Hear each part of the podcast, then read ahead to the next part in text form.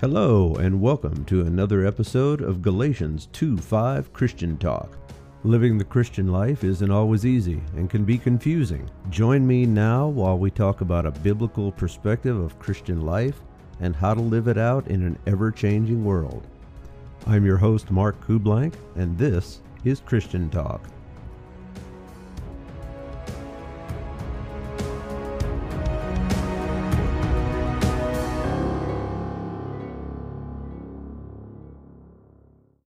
Good morning, everybody, and welcome to Galatians 2.5 Christian Talk. This is your host, Mark Kublank, and I will be starting out this morning with a, another Puritan prayer. Lord Jesus, give me to love you, to embrace you, though I once took lust in sins in my arms. You did love me before I loved you. An enemy, a sinner, a loathsome worm you did own me when I disclaimed myself. You did love me as a son, and weep over me as over Jerusalem. Love brought you from heaven to earth, from earth to the cross, from the cross to the grave. Love caused you to be weary, hungry, tempted, scorned, scourged, buffeted, spat upon, crucified, and pierced. Love led you to bow your head in death. My salvation is the point where perfect created love and the most perfect uncreated love meet together. For you welcomed me, not like Joseph and his brothers, loving and sorrowing, but loving and rejoicing. This love is not intermittent, cold, changeable. It does not cease or abate for all my enmity. Holiness is a spark from your love, kindled to a flame in my heart by your Spirit, and so it ever turns to the place from which it comes. Let me see your love everywhere, not only in the cross, but in the fellowship of believers, and in the world around me. When I feel the warmth of the sun, may I praise you who are the Sun of righteousness with healing power. When I feel the tender rain, may I think of the gospel showers that water my soul. When I walk by the riverside, may I praise you for that stream that makes the eternal city glad and washes white my robes, that I may have the right to the tree of life. Your infinite love is a mystery of mysteries and my eternal rest lies in the eternal enjoyment of it. Amen. Okay, so this week we're going to start our talk about the seven I am statements that Jesus makes in the book of John. So you have your copy of God's Word handy if you will turn with me to John chapter 6. Today we will be doing verses 22 through 40. I had planned on doing this entire section, but it's it's too long and it's too difficult. So we're going to break it up into two. And so we're going to do 22 through 40 today and 41 through 59 next week because Jesus says some pretty difficult things that we're going to dive into. So, this first I am statement is going to be I am the bread of life. And I'm going to read verses 22 through 40 right now, and then we will dive in and dissect basically verse by verse. So, John 6, beginning with 22. On the next day, the crowd remained on the other side of the sea, saw that there had been only one boat there, and that Jesus has, had not entered the boat with his disciples but that his disciples had gone away alone. Other boats from Tiberias came near the place where they had eaten the bread after the Lord had given thanks. So when the crowd saw that Jesus was not there, nor his disciples, they themselves got into boats and went to Capernaum, seeking Jesus. When they found him on the other side of the sea, they said to him, Rabbi, when did you come here? Jesus answered them, Truly, truly, I say to you, you are seeking me not because you saw signs, but because you ate your fill of the loaves. Do not work for the food that perishes, but for the food that endures to eternal life, which the Son of Man will give you. For on him God the Father has set his seal. Then they said to him, What must we do to be doing the works of God? Jesus answered them, This is the work of God, that you believe in him who he has sent. So they said to him again, Then what sign do you do that we may see and believe you? What work do you perform? Our fathers ate the manna in the wilderness, as it is written, He gave them bread from heaven to eat. Jesus said to them, Truly, truly, I say to you, it was not Moses who gave you the bread from heaven, but my Father gives you the true bread from heaven. For the bread of God is he who comes down from heaven and gives life to the world. They said to him, Sir, give us this bread always. And Jesus said to them, I am the bread of life. Whoever comes to me shall not hunger. Whoever believes in me shall never thirst. But I said to you that you have seen me, and yet do not believe. All that the Father gives me will come to me, and whoever comes to me I will never cast out. For I have come down from heaven, not to do my own will, but to do the will of him who sent me.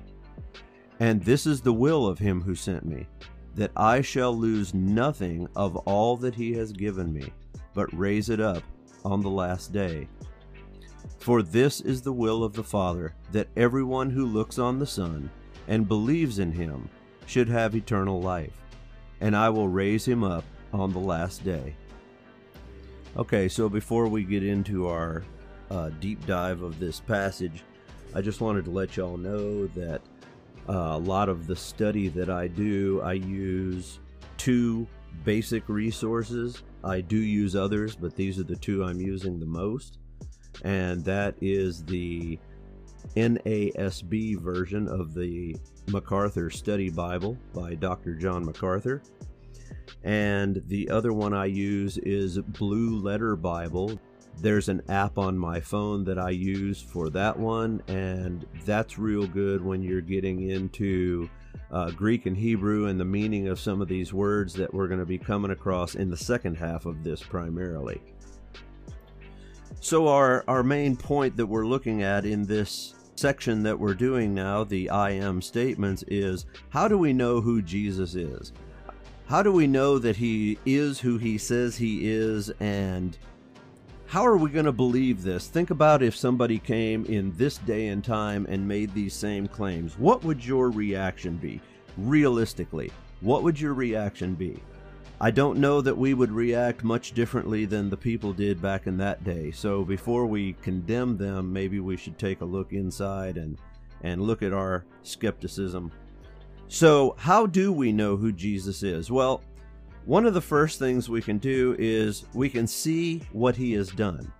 Now, here we're going to be talking about 5,000, and these were 5,000 men, as it states in Scripture. So when you figure that there were some children there, uh, there were several of them that had wives, we're probably in reality talking about Jesus feeding between 15 and 20,000 people with the loaves and the fish that is pretty amazing. So, the other thing that Jesus does is now the crowd doesn't see this, but Jesus walks on the water. His disciples saw that. And immediately, once he enters the boat, the boat moves to shore. It doesn't have to sail to shore, it doesn't have to be paddled to shore. It immediately moves to shore. So, those are two miracles, major miracles, that are performed just in the few verses right before we start reading our section. The second thing is we can hear what he says about himself. In the next few weeks, when we look at the I am statements, this is where Jesus is explaining who he is. John, in these sections, records Jesus as he reveals the spiritual realities of his person. Okay, so here we're going to take a short break and we'll be right back with more of Galatians 2:5 Christian Talk. Hello and welcome back. Let's continue with our study. Everybody can see his physical reality because he is fully man on earth, and so this is him explaining his spiritual attributes. In the first few verses of this section, verses 22 through 25, what we see here is that the crowd wakes up in the morning and the disciples are gone. They knew that they left because they saw him get in a boat and take off, but nobody saw Jesus leave. So they're looking around, they can't find him, so they figure, oh well, he must have gotten across the water somehow. So they all jump in boats and go across the water uh, to Capernaum to find Jesus. They're asking him, when did you get here? And this is where Jesus starts engaging with this crowd and trying to point out the error of their ways. So in verses 26 and 27, Jesus says, Truly, truly, I say to you, you are seeking me not because you saw signs, but because you ate your fill of the loaves. Do not work for the food that perishes, but for the food that endures to eternal life, which the Son of Man will give you for on him God has set his seal. Here he is lightly admonishing the crowd for the superficial desire of food. So the crowd is not following him for his spiritual teaching. They're not following him because they believe who he is. They're following him because they want their bellies full. So, what we're seeing here, and what we're going to see over and over and over, is that the people of the time who were around Jesus when he was doing his ministry primarily followed him because they didn't understand the spiritual things he was talking about. What they understood was the earthly things that they could gain from him, whether that was food or healing or some sort of self satisfaction. But this is the primary reason the people are following him is for their own gain. It was not for spiritual understanding. So, what he does explain to them here is that the food he's talking about, the food from heaven, is himself. He is speaking of himself as the gift of this food. And it's given to everybody who believes, and they have to believe that he is the Son of God and the Messiah. So we're going to move right along to verses 28 through 31. It says, The people are speaking now. Then they said to him, What must we do to be doing the works of God? Jesus answered them, This is the work of God, that you believe in him who he has sent. So they said to him, What sign do you do that we may see and believe? What work do you perform? Our fathers ate the manna in the wilderness, as it is written, God gave them bread from heaven to eat. The people, I, I can't figure out if they didn't realize that this food that they ate the day before came from just a few loaves of bread and a and a couple fish because here they're asking him well what signs do you do? What what works do you do? This is what Moses did and so they're comparing Jesus to Moses cuz they just don't get it. In verse 28 the people are saying what must we do so they were still thinking about an Old Testament law system where they had to perform in order to get the gift. In verse 29, Jesus' answer to their what must we do is plain and simple. This is the work of God, that you believe in him who he has sent. Very simple, very straightforward. So in verse 30, they're saying, well, what sign did you do? In chapter 5, it goes over another uh, public miracle that Jesus performed at the pool of Bethsaida. where the crippled man was waiting for the water to be stirred up and so that he could jump in the water and be healed. Well, because he was crippled, he was never the first one in the water, and it was the first one in the water that got healed. And then there was the feeding of the people. The crowd, in this case, had spiritual blindness. They were not able to see the spiritual works that Jesus was doing. They couldn't see past their worldly view. So, in continuing to inquire about what, what works he's done, they're comparing him to Moses, saying, Our fathers ate manna in the wilderness. Now, they are thinking that Moses gave them the manna. They're, they still just don't get it. So, we're going to move now to verses 32 and 33 to where Jesus answers that for the people. Okay, so verses 32 and 33 say, Jesus then said to them, Truly, truly, I say to you, it was not Moses who gave you the bread from heaven, but my Father gives you the true bread from heaven. For the bread of God is he who comes down from heaven and gives life to the world. Okay, so moving right along to verse 35, this is where Jesus drops the big bombshell. Verse 35 says, Jesus said to them, I am the bread of life. Whoever comes to me shall not hunger and whoever believes in me shall never thirst. So, as you can imagine, after a statement like this, the people are saying to themselves, What in the world is he talking about? They just totally didn't get that. So, he's going to explain himself a little further, and let's see how the people react to that. So, in verses 36 and 37, Jesus continues and says, But I said to you, that you have seen me, and yet do not believe. All that the Father gives me will come to me, and whoever comes to me, I will never cast out. So here he's trying to explain what it means that he is the bread of life. So now in verse 37, Jesus proclaims God's sovereignty over who will come to himself, who will come to Christ to believe and be saved. Once someone is truly saved, they will never fall away or lose their salvation. Hence, where he says, And whoever comes to me, I will never cast out. This is one of those things that some people struggle with is the loss of salvation. Can you lose your salvation? Once you're saved, can you backslide or can you mess it up to where now, okay, Jesus wrote your name in the book of life because you were saved, and something happened, so he got out his divine eraser and erased your name from the book of life. This is totally not true. Jesus makes that clear right here. Whoever comes to me, I will never cast out. So, what we see when people get saved and they come to Christ, and then a few years later they are back living a just degraded, immoral life, it's because they were never saved to begin with. It looks good on the outside, but it's rotten on the inside. That's how it is. Let's look at verse 38.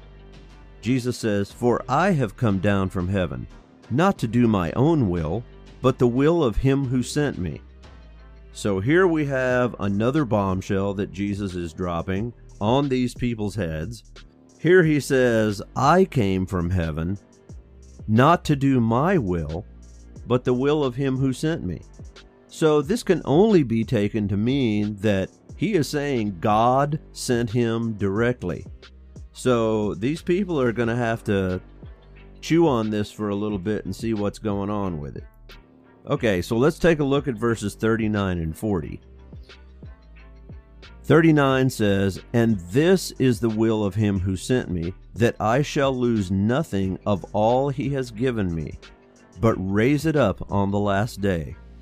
For this is the will of my Father, that everyone who looks on the Son and believes in him should have eternal life, and I will raise him up on the last day.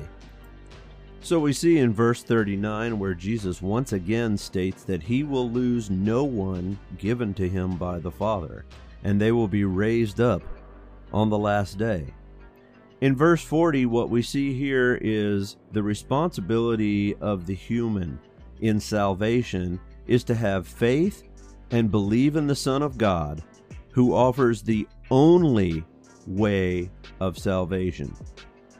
There is no other way. Jesus is the only way. And so that's the human responsibility. But the ability to believe and have faith in Christ as the Savior of mankind is given as a gift from God. What this shows is that we, of our own power, of our own desire, cannot and will not seek out God. We cannot and will not seek out Christ as our Savior, change our lives, live according to the way that Christ wants us to live by our own power. It has to be given to us as a gift from God. Okay, so this is where we are going to come to the end of this week's study.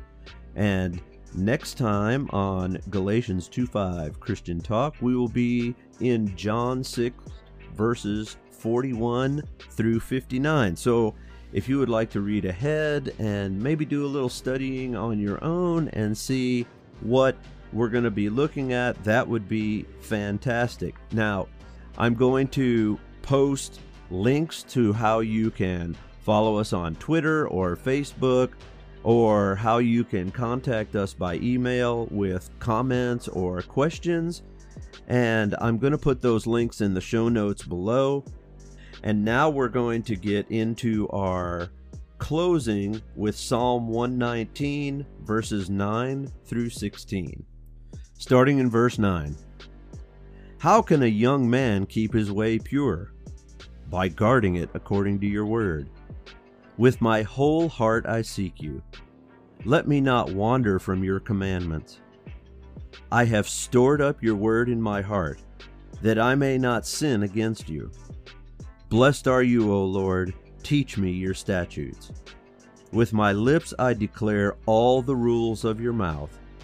In the way of your testimonies I delight as much as in all riches. I will meditate on your precepts and fix my eyes on your ways. I will delight in your statutes. I will not forget your word. All right, thank you very much for joining me for this episode, and I look very forward to uh, getting back with all of you next week to get into the second half of the I Am the Bread of Life statement by Jesus. This is your host, Mark Kublank, and may God bless you richly.